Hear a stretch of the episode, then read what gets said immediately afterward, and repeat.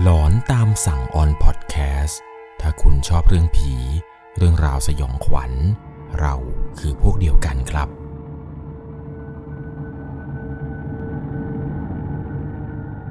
สวัสดีครับทุกคนครับ กลับเข้าสู่ช่วงหลอนตามสั่งกันเช่นเคยครับ อยู่กับผม 1 1 LC ครับ เรื่องราวความสยองขวัญในวันนี้นั้นเป็นประสบการณ์จากผู้ฟังทางบ้านท่านหนึ่งครับ ที่ตัวของเขาเนี่ยไปพบเจอมา ในตอนที่ไปเที่ยวที่จังหวัดจังหวัดหนึ่งทางภาคใต้ ซึ่งจังหวัดนี้ครับมีชื่อคล้ายๆ กับอาวุธคล้าย ๆ กับดาบ ต้องบอกเลยว่าประสบการณ์ในครั้งนี้ที่ตัวของเธอไปพบเจอมาเนี่ยเกิดขึ้นในโรงแรมโรงแรมหนึ่งครับ ในตอนที่เธอนั้น ได้เดินทางไปกับสามีชาวต่างชาติ แล้วปรากฏว่า ต้องไปพบเจอเรื่องสยองขวัญ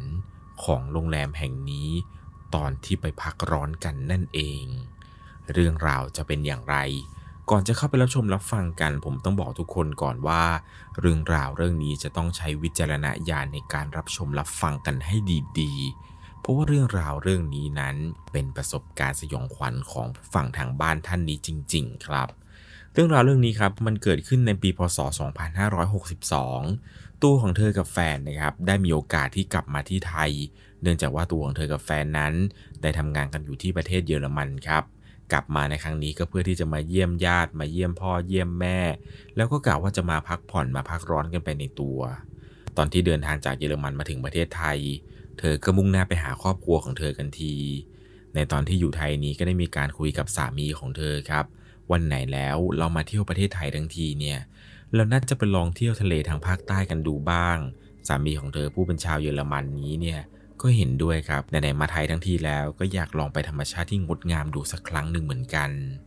ด้วยความที่ทั้งคู่นั้นเป็นคนที่ชื่นชอบธรรมชาติอะไรอยู่แบบนี้อยู่แล้ว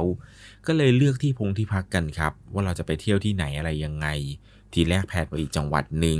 ปรากฏว่าก็ดูกันไปดูกันมาครับ สุดท้ายสรุปกันได้ว่า เราจะไปพักรีสอร์ทรีสอร์ทหนึ่งครับที่มันตั้งอยู่ท่ามกลางธรรมชาติ เธอบอกว่ารีสอร์ทนี้ครับมันตั้งอยู่ท่ามกลางป่าเขาที่เหมือนกับว่าจุดตำแหน่งของรีสอร์ทนี้เนี่ยมันมีป่าภูเขาเนี่ยห้อมล้อมเป็นอะไรที่สมบูรณ์แบบมากๆ ซึ่งเธอกับแฟนเนี่ยก็พากันเดินเยี่ยมชมรอบๆบริเวณที่พักครับ ห้องของเธอเนี่ยที่จองไปในตอนนั้นเนี่ยเป็นห้องส่วนตัวครับ เป็นวิลล่าส่วนตัวเลย บวกกับว่าช่วงนั้นเนี่ยมันไม่ใช่ช่วง high season ครับ นักท่องท่องนักท่องเที่ยวอะไรเนี่ยก็ไม่ค่อยจะมีเท่าไหร่ การมาในครั้งนี้เนี่ยก็เป็นอะไรที่วิเศษสุดๆเลยครับ เธอกับแฟนเนี่ยก็ตั้งใจไว้อยู่แล้วครับ ว่าอยากจะไปพักสักที่หนึ่งที่มันเงียบสงบจริง ๆ เนื่องจากไม่ใช่หน้าไฮซีซั่นจึงไม่มีนักท่องเที่ยวมาพักเท่าไหร่ครับ ห้องพักที่เธอเลือกเป็นวิลล่าส่วนตัวนี้นั้นโชคดีมาก ซึ่งมันติดอยู่กับบ่อน้ำพุร้อนของทางโรงแรมด้วยด้วยความที่เดินทางมาเหนื่อยๆเนี่ย มาถึงก็จัดการลงไปแช่น้ำร้อนกัน จากที่แรกตอนไปถึงเนี่ยก็มีแขกคนอื่นที่พักในโรงแรมนี้เนี่ย มาแช่น้ำเล่นกันอยู่ประมาณ 3-4 คน เธอกับแฟนเนี่ยก็ลงไปแช่น้ำเช่นเดียวกัน ในระหว่างที่แช่น้ำอยู่ในบ่อน้ำพุร้อนอย่างผ่อนคลาย เธอบอกว่าช่วงเวลานี้มันเริ่มใกล้ค่ำแล้ว ผู้คนเนี่ยก็เริ่มกลับห้องพักกันแล้วครับ แต่ยังคงหลงเหลือเธอ แล้วก็แฟนที่ยังคงแช่น้ำกันอยู่บรรยากาศตอนนั้นเนี่ยต้นไม้ปกคลุม บวกกับบรรยากาศหน้าฝนที่มันมีฝนเนี่ยตกลงมาปล่อยๆทำให้มีท้องฟ้ามืดครึ้มอย่างรวดเร็ว อก็เลยชวนแฟนครับ บอกว่าเราควรจะกลับห้องพักกันได้แล้ว ก่อนที่ฟ้านั้นจะมืด แฟนของเธอเนี่ยก็บอกว่าขออีกแป๊บหนึ่งนะเอาหน้าไหนๆก็มาทั้งที ก็อยากจะแช่ให้มันสบายรู้สึกผ่อนคลายมากกว่านี้สักนิดหนึ่งเธอก็โอเคครับ เธอก็คิดว่าไม่น่าจะเป็นอะไรหรอกเพราะว่าบ่อน้ำพุร้อนตรงนี้เนี่ยมันก็อยู่ติดกับใกล้ๆกับวิลล่าของเธอ บรรยากาศมันก็เงียบสงบ แล้วมันก็ดูวังเวงมากๆเลย ในระหว่างที่ทั้งสองคนนี้กำลังนั่งแช่น้ำกันไป ปรากฏว่า เธอกับแฟนครับ ได้ยินเสียงคนไอขึ้นมาหนึ่งครั้ง ดัง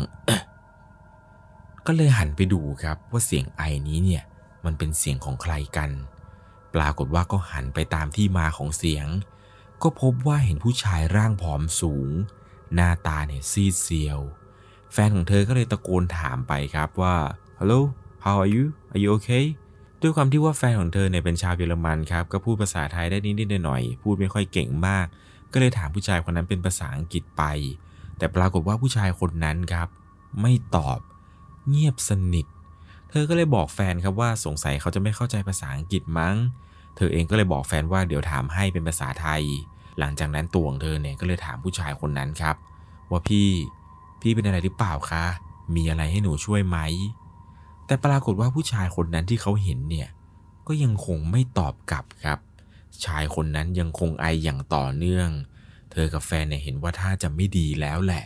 ก็เลยคุยกันว่าเราควรจะขึ้นกันไหม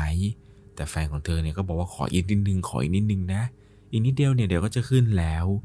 ระหว่างที่ทั้งสองคนกำลังแช่น้ำไป ชายคนนี้ก็เริ่มไอหนักขึ้นหนักขึ้น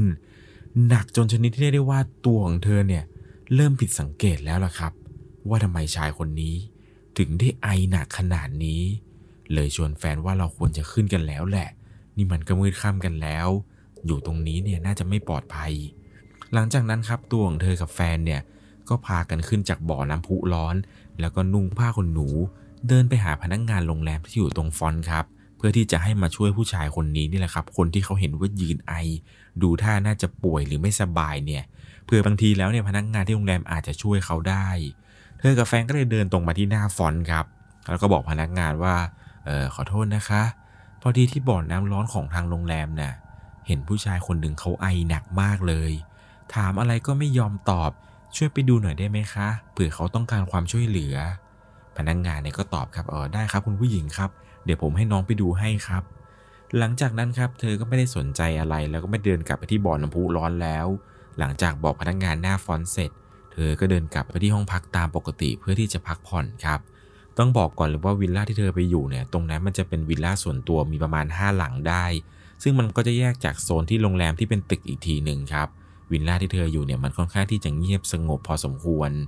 เธอกับแฟนเนี่ยหลังจากที่อาบน้ำอาบท่าอะไรกันเสร็จแล้วครับ ก็พากันเดินจากวิลล่ากลับมาที่ห้องอาหารค่ำของโรงแรม เพื่อที่จะมาทานอาหารค่ำกัน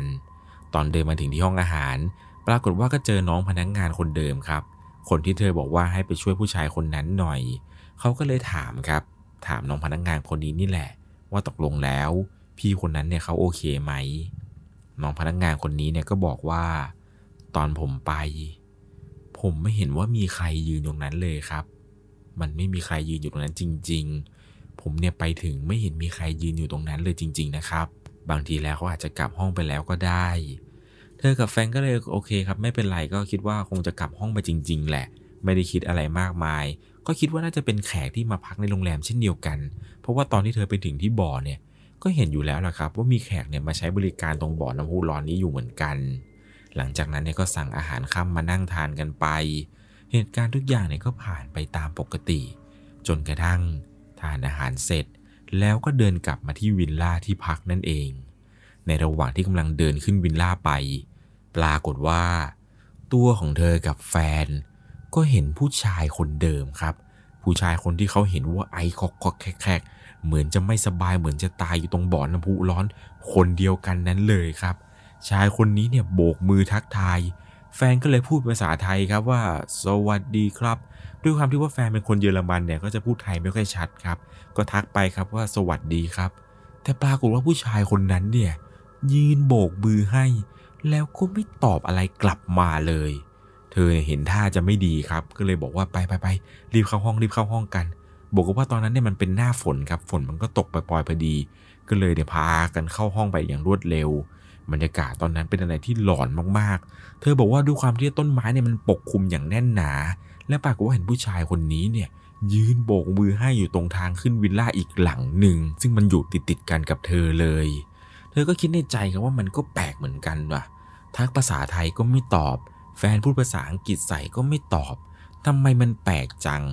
แฟนเนี่ยก็พูดประมาณว่าเขาอาจจะไม่ได้ยินที่เราพูดมั้ง หรือว่าบางทีแล้ว เขาอาจจะต้องการแค่โบกมือทักทายธรรมดา ช่างเขาเถอะไม่มีอะไรหรอก ตอนนั้นในตัวของเธอก็คุยกับแฟนครับว่ามันมันแปลกจริง ๆ มันไม่ใช่เรื่องปกติแล้ว ปกติแล้วเนี่ยถ้าคนแปลกหน้าทักทายกันเนี่ยเขาต้องตอบกลับกัน นี่มันเงียบผิดปกติ มันเงียบแบบแปลกๆ หลังจากนั้นเนี่ยเธอกับแฟนก็มานั่งดูทีวีกันอยู่ที่ในห้องนั่นแหละครับ นั่งดูไปดูมา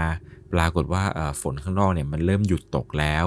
ก็เลยชวนแฟนครับออกมานั่งเล่นกันอยู่ตรงหน้าระเบียง ซึ่งระเบียงเนี่ยมันก็อยู่ไม่ได้ไกลจากห้องที่เขาเห็นผู้ชายคนนั้นยืนอยู่ตรงวิลล่าอีกหลังหนึ่งเลย ตัวของเธอกับแฟนเนี่ยก็นั่งดื่มด่ำบรรยากาศยามค่ำคืน เสียงจิ้งหรีดเสียงนกร้องอะไรต่างๆ ที่ดังมาจากป่าที่อยู่รอบๆรีสอร์ทแห่งนี้ ก็ดังขึ้นมาในตอนกลางคืน เป็นบรรยากาศที่ธรรมชาติสุดๆเลย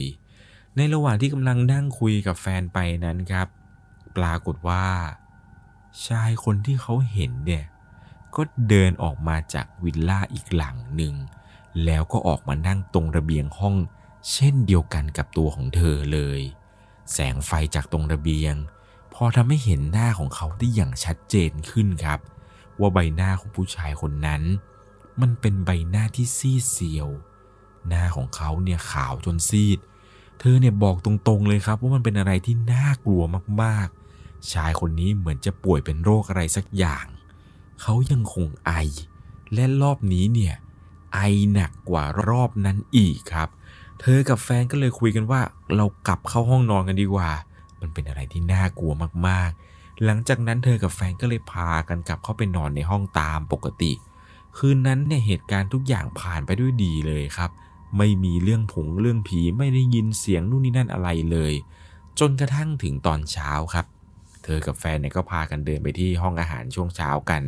หลังจากทานอาหารเช้ากินเบรกฟงเบรกฟาสต์อะไรกันเสร็จ ก็พากันไปเดินป่าไปเดินชมธรรมชาติครับกว่าจะกลับมาถึงที่พักถึงวิลล่านี้ก็พาจนมืดค่ำไปแล้ว พอมาถึงเนี่ยก็อาบน้ำอาบท่าแต่งตัวกัน วันนี้เนี่ยเช่ารถของโรงแรมครับ เพื่อที่จะเข้าไปในเมือง ไปหาอาหารในเมืองร้านอาหารดัง ๆ ที่เขาแนะนำกัน ว่าจะไปกินอาหารในเมืองกันสักหน่อย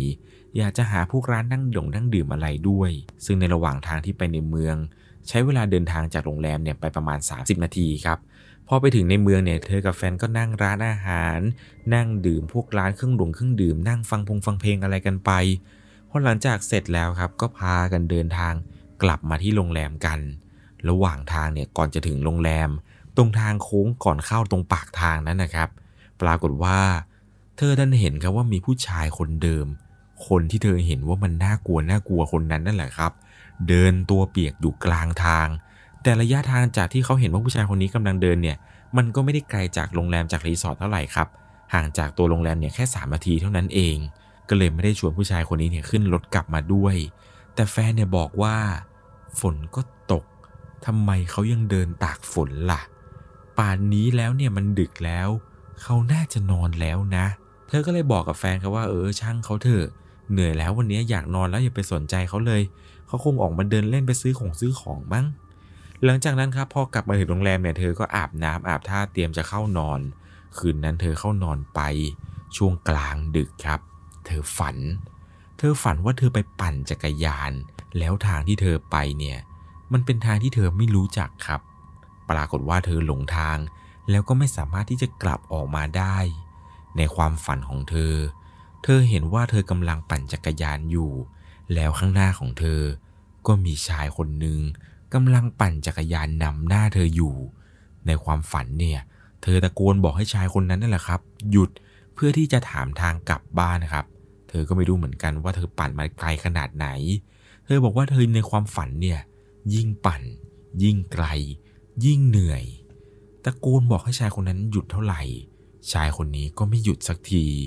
ปรากฏว่าในฝันเนี่ย เหมือนกับว่าเธอได้ยินเสียงปู่ของเธอ เป็นเสียงที่ดังก้องขึ้นมาในระหว่างที่เธอกำลังปั่นจักรยาน ปู่ของเธอเนี่ยพูดประมาณว่า หยุดปั่นจักรยาน มาทางนี้ลูก มาทางนี้ แต่เธอนั้นบังคับจักรยานไม่ได้เลยครับ ยังคงปั่นตามชายคนนั้นไปเรื่อยๆเรื่อยๆ ซึ่งเธอเนี่ยไม่ได้เห็นใบหน้าของชายคนนั้นนะครับ เห็นแค่ด้านหลัง เธอเนี่ยก็ปั่นไปปั่นตามไป ยิ่งปั่นไปทางก็ยิ่งแคบ ฝนก็เริ่มตก บรรยากาศก็เริ่มมืด เธอเนี่ยร้องไห้ครับ ขอให้ปู่เนี่ยช่วย ปู่ช่วยหนูด้วย ปู่ช่วยหนูด้วย หนูหยุดรถจักรยานไม่ได้ หนูเหนื่อยแล้วหนูอยากกลับบ้าน ในฝันเนี่ยมีความรู้สึกว่าจู่ๆปู่เนี่ยก็กระโดดมาขวางหน้าจักรยาน แล้วเธอเนี่ยก็สะดุ้งตื่นขึ้นมา แฟนของเธอเนี่ยก็ปลุกเธอพอดีครับ เห็นว่าเธอนั้นคาบน้ำตาเนี่ยยังคงเต็มแก้ม แฟนก็ถามครับว่าเธอเนี่ยเป็นอะไรทำไมนอนร้องไห้ เสียงสะอึกสะอื้นเนี่ยจนต้องปลุกต้องมาเขย่าตัวเลย เธอก็เลยเล่าความฝันเมื่อสักครู่นี้ให้กับแฟนฟังครับ แฟนเนี่ยก็เลยปอบว่าสงสัยเธอคงจะคิดถึงปู่มาก เพราะว่าปู่ของเธอเนี่ยเสียไปตั้งแต่ 9 ปีที่แล้วแล้ว เธอเนี่ยก็เลยบอกแฟนว่า สงสัยปู่ คงอยากให้เราทำบุญไปให้มั้ง เดี๋ยวถ้าพรุ่งนี้ได้เข้าไปในเมืองเจอวัด จะทำบุญไปให้ปู่หน่อย แฟนเนี่ยก็เห็นด้วยค่ำคืนนั้นเนี่ยทั้งสองคนก็นอนกันต่อ จนเช้าขึ้นมาครับ ในวันนี้เนี่ยเธอกับแฟนจะนอนที่นี่เป็นคืนสุดท้ายแล้วครับเพราะว่าแฟนเนี่ยอยากจะไปนอนอีกรีสอร์ทหนึ่งอีกโรงแรมหนึ่งที่มันติดทะเลหน่อย เพราะว่านอนที่นี่เนี่ยมันติดภูเขาติดป่า มันเป็นธรรมชาติก็จริง แต่แฟนเนี่ยก็อยากจะนอนแบบติดทะเลบ้าง แฟนของเธอก็เลยชวนเธอนั่นแหละครับ ไปเช่าจักรยานของโรงแรมเนี่ยปั่นดูรอบๆบริเวณของโรงแรมกันดีกว่า ว่าที่นี่เนี่ยมีอะไรท่องเที่ยวบ้าง เผื่อว่ารอบๆโรงแรมนี้เนี่ยมันน่าจะมีพวกสถานที่ท่องเที่ยวมีอะไรต่างๆเนี่ยให้เราได้ไปเที่ยวได้ไปแวะถ่ายรูปบ้างก็ดี เธอบอกว่าเธอก็เช่ารถจักรยานของโรงแรมนั่นแหละครับ ปั่นดูพื้นที่รอบๆ เหตุการณ์เนี่ยเหมือนเดจาวูเลย เหมือนในความฝันเมื่อคืนเลยครับ ว่าเธอกำลังขี่จักรยาน ซึ่งมันเป็นอะไรที่แบบน่ากลัวมากๆเลยเมื่อคืน เธอก็คิดว่าไม่น่าจะมีอะไรหรอกมั้งเพราะรอบนี้เนี่ยแฟนของเธอก็ปั่นไปด้วย เพราะว่าเมื่อคืนในความฝันเนี่ย ธอฝันว่าเธอปั่นคนเดียวครับ ปั่นตามใครก็ไม่รู้ แต่วันนี้เนี่ยโชคดีหน่อยที่ปั่นกับแฟน เธอเลยบอกว่ารอบนี้เนี่ย ฉันขอปั่นข้างหน้านำเธอนะ เธอเนี่ยตามหลังฉันมาเพราะเมื่อคืนฉันฝันว่าฉันปั่นตามใครแล้วมันน่ากลัว ปรากฏว่าเธอก็ปั่นจักรยานไปกับแฟนครับ เธอเนี่ยปั่นนำหน้าเลย ปั่นไปเรื่อยๆ ชมนู่นชมนี่ไป ไปเยี่ยมชมหมู่บ้านแถวนั้น ขี่ไปเรื่อยๆครับจนไปถึงน้ำตกน้ำตกแห่งหนึ่ง ก็พากันเล่นน้ำตกกันอย่างสนุกสนาน เวลาเนี่ยก็ล่วงไปจนเกือบประมาณ4ี่โมงเย็นแล้ว เธอก็เลยชวนแฟนครับว่านี่มันเย็นมากแล้วเราควรจะกลับรีสอร์ทกันได้แล้ว เพราะว่าเราเนี่ยปั่นมาไกล ไม่รู้ว่าระหว่างทางเนี่ยจะเจออะไรบ้าง ตอนขากลับเนี่ยก็กลับทางเดิมครับ แต่เหมือนกับว่ายิ่งขี่เนี่ยยิ่งเหมือนไกลออกไปเรื่อยๆ ขามาปั่นจากรีสอร์ทมาถึงที่น้ำตกตรงนี้ใช้เวลา 40 นาที แต่ตอนนี้เวลาล่วงเลยมาจนถึง5โมงครึ่งแล้วครับ ยังไม่ถึงรีสอร์ทเลย แฟนเนี่ยก็กังวลมากๆ ก็เลยตัดสินใจเปิด GPS ดูครับ ว่าระยะทางจากจุดที่เขากำลังปั่น ไปถึงรีสอร์ทเนี่ยจะใช้เวลานานขนาดไหน และจะต้องไปเส้นทางใด ก็ปั่นตาม GPS ไปเรื่อยจนฟ้าเนี่ยเริ่มคลึ้ม เพราะว่าช่วงนั้นเนี่ยเป็นช่วงหน้าฝนครับ มันก็จะมีฝนตกอยู่เป็นประจำ ตอนนี้เนี่ยเมฆฝนเริ่มใกล้เข้ามาตัวของเธอกับแฟนก็เลยรีบเร่งปั่นให้เร็วกว่าเดิมครับ หวังว่าจะถึงรีสอร์ทก่อนที่ฝนเนี่ยมันจะตก ตอนนั้นเนี่ยใจเริ่มกลัวแล้วครับ ทั้งกลัวผี ทั้งกลัวโจร แล้วก็กลัวสิ่งที่ไม่อยากจะให้เกิดด้วยซ้ำไป จนกระทั่งตัวของเธอกับแฟนก็ขี่มาเรื่อยๆครับ จนเห็นว่าถึงทางเข้าปากทางของรีสอร์ทแล้ว แฟนก็ดีใจครับ ปั่นนำหน้าตัวของเธอมา สักพักหนึ่งจู่ๆแฟนที่ปั่นนำหน้ามาเนี่ย ก็เบรกรถกระทันหันเลยครับ เธอก็เบรกตามแล้วก็ถามว่า หยุดทำไม รีบๆขี่ไปเดี๋ยวฝนตก แฟนของเธอเนี่ยหันมาบอกครับว่า เธอเห็นดวงไฟเขียวนั่นไหม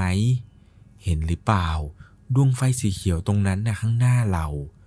เธอก็เลยรีบบอกแฟนว่าอย่าทัก คนไทยสมัยก่อนเนี่ยเขาเชื่อกันว่าเวลานี้เวลาโพเพเนี่ย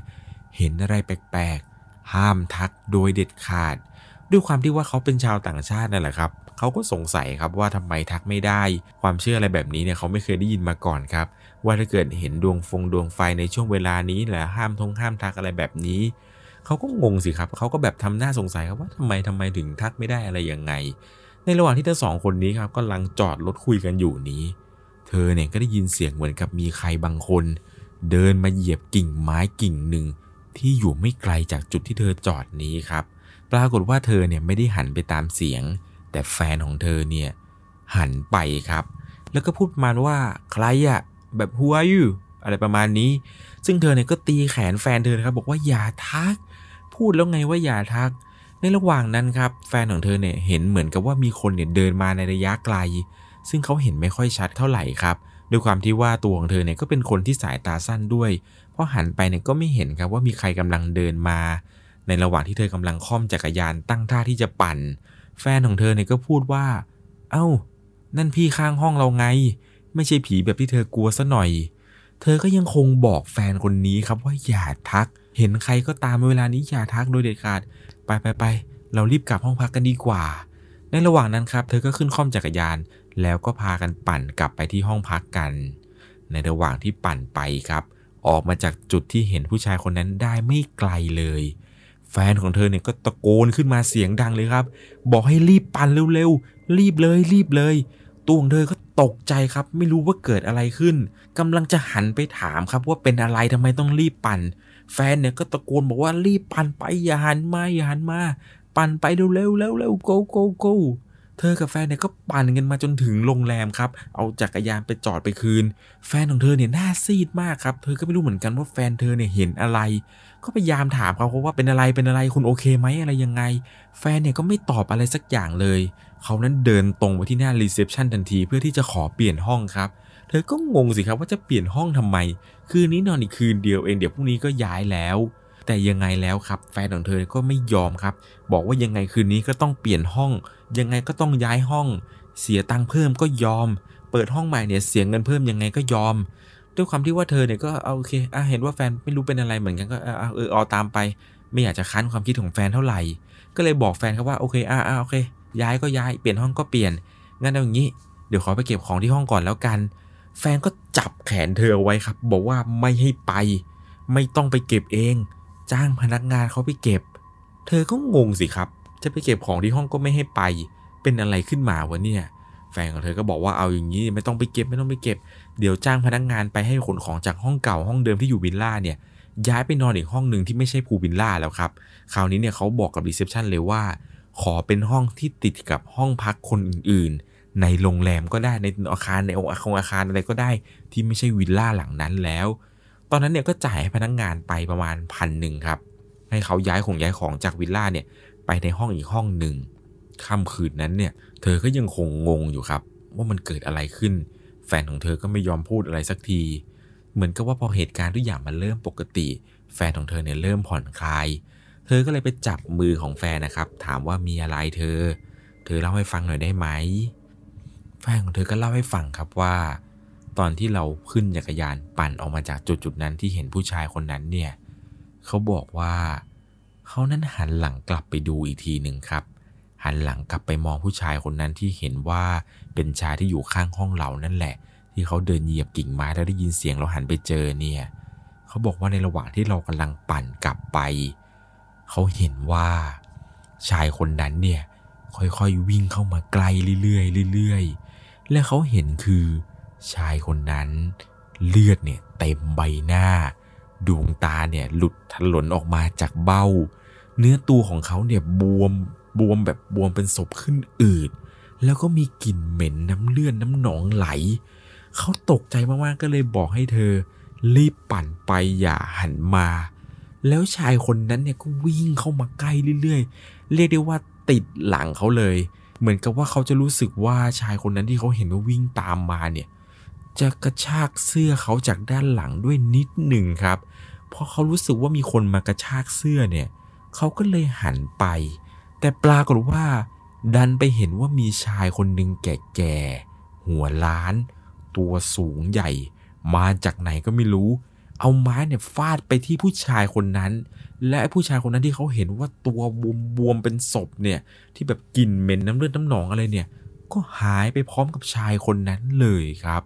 พอหลังจากที่แฟนเธอเล่าให้ฟังเนี่ยเธอก็รู้ทันทีเลยครับว่าลักษณะชายแก่ที่แฟนของเธอที่พูดถึงเมื่อกี้เนี่ยมันคือปู่ของเธอครับ ปู่ของเธอเนี่ยเสียชีวิตไปตั้งแต่ 9 ปีที่แล้วเหมือนที่ผมเล่าให้ฟัง เธอก็เลยเอารูปปู่ของเธอให้กับแฟนดูครับถามว่าชายคนที่เธอเห็นเนี่ยที่เอาไม้มาตีผู้ชายคนนั้นที่กำลังวิ่งไล่ตามเรามาเนี่ย ใช่คนนี้ไหม เขาพอได้เห็นหน้ารูปปู่ของเธอครับ ปรากฏว่า ชัดเลย เขาบอกว่าใช่เลย คนนี้นี่แหละ ที่เอาไม้ใหญ่ ๆ เนี่ยมาตีผู้ชายคนนั้นแล้วก็หายไป เขาเนี่ยเห็นหน้าชัดเจนเลยครับ ว่าชายแก่คนนี้ที่พูดถึงก็คือปู่ของเธอเนี่ยมาในรูปแบบร่างกายที่แบบมีแสงสว่างออกมาจากตัวด้วยครับ ปรากฏว่าในคืนนั้นครับ เธอก็เลยสวดมนต์ขอบคุณปู่ที่มาคุ้มครอง ตัวของเธอเนี่ยตลอดมากับแฟนคนนี้ก็ไม่ใช่เป็นคนที่จะเชื่อเรื่องผีอะไรหรอกครับ เป็นคนที่ไม่ค่อยสวดมนต์ไหว้พระอยู่แล้ว แต่พอหลังจากเจอเหตุการณ์เหตุการณ์นี้ครับเรียได้ว่าทุกครั้งที่ทำบุญ ก็จะเอ่ยถึงกับดวงวิญญาณที่เขาพบเจอนี้เลยแหละครับ เธอบอกว่าสมัยก่อนเนี่ยปู่ของเธอเคยเป็นหมอทำมาก่อนครับ ทุกวันนี้ตัวของเธอกับแฟนเนี่ยก็ยังไม่รู้เลยครับว่าวิญญาณที่เขาพบเห็นในโรงแรมนั้นเนี่ยเคยเป็นแขกที่เสียชีวิตในโรงแรมหรือเปล่า หรือเป็นดวงวิญญาณชั่วร้ายที่ต้องการจะสื่อสารอะไรบางอย่างหรือเปล่า ก่อนเธอจะกลับไปที่เยอรมันกับแฟนครับ ก็ได้มีการทำบุญให้กับปู่ที่เธอฝันเห็น แล้วก็มาช่วยชีวิตเธอ แล้วก็ยังทำบุญให้กับผู้ชายคนนั้นด้วยครับ ซึ่งเธอก็บอกว่าไม่รู้เหมือนกันว่าวิญญาณที่เธอเห็นนั้น เขาแค่จะมาขอส่วนบุญ หรือว่าต้องการจะหาตัวตายตัวแทนกันแน่ ซึ่งทุกวันนี้ เธอเอง ก็ยังคงหาคำตอบนี้ไม่ได้เลยครับ เป็นอย่างไรกันบ้างครับกับเรื่องราวความสยองขวัญที่เกิดขึ้นในโรงแรมแห่งนี้โอ้โหเป็นอะไรที่สยองขวัญมาก ๆเลยนะครับ ในตอนที่เขาเห็นว่ามีผู้ชายคนหนึ่งกำลังวิ่งมาแล้วปรากฏว่าดึงเสื้อแฟนเขาอีกเนี่ยโอ้โหคนในผมเนี่ยลุกตั้งขึ้นมาเลยครับ เป็นอะไรที่สยองขวัญมากๆเลย ซึ่งก็ไม่รู้เหมือนกันนะครับ ว่าวิญญาณที่ผู้เธอเจอเนี่ยต้องการอะไรกันแน่ ใครมีประสบการณ์หลอนๆที่เกิดขึ้นในโรงแรม หรือเกิดขึ้นในสถานที่อื่นๆอีก ในจังหวัดอื่นๆอีก ก็ลองคอมเมนต์เพื่อนๆได้อ่านกันเลยนะครับ หรือมีประสบการณ์ที่อยากจะแชร์ อยากให้ผมมาเล่าในช่วงหลอนตามสั่ง ก็ส่งมาที่ Facebook 1LC เลยนะครับ ผมยังรออ่านเรื่องราวของทุกคนอยู่ด้วยตัวเองเลยแหละครับ ในค่ำคืนนี้ก่อนจากกันไป ขอให้ทุกคนนั้นนอนหลับฝันดี ถ้าคุณชอบเรื่องผี เรื่องราวสยองขวัญ เราคือพวกเดียวกันครับ ใครที่กำลังฟังอยู่ในโรงแรม ก็ขอให้คุณนั้น อย่าเจอ อย่าเห็น หรืออย่าทักอะไร ถ้าได้ยินเสียงแปลกๆล่ะครับ สวัสดีครับ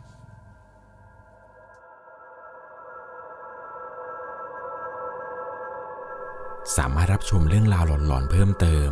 ได้ที่ YouTube c h anel 1 LC ยังมีเรื่องราวหลอนๆที่เกิดขึ้นในบ้านเรา รอให้คุณนั้นได้รับชมอยู่นะครับ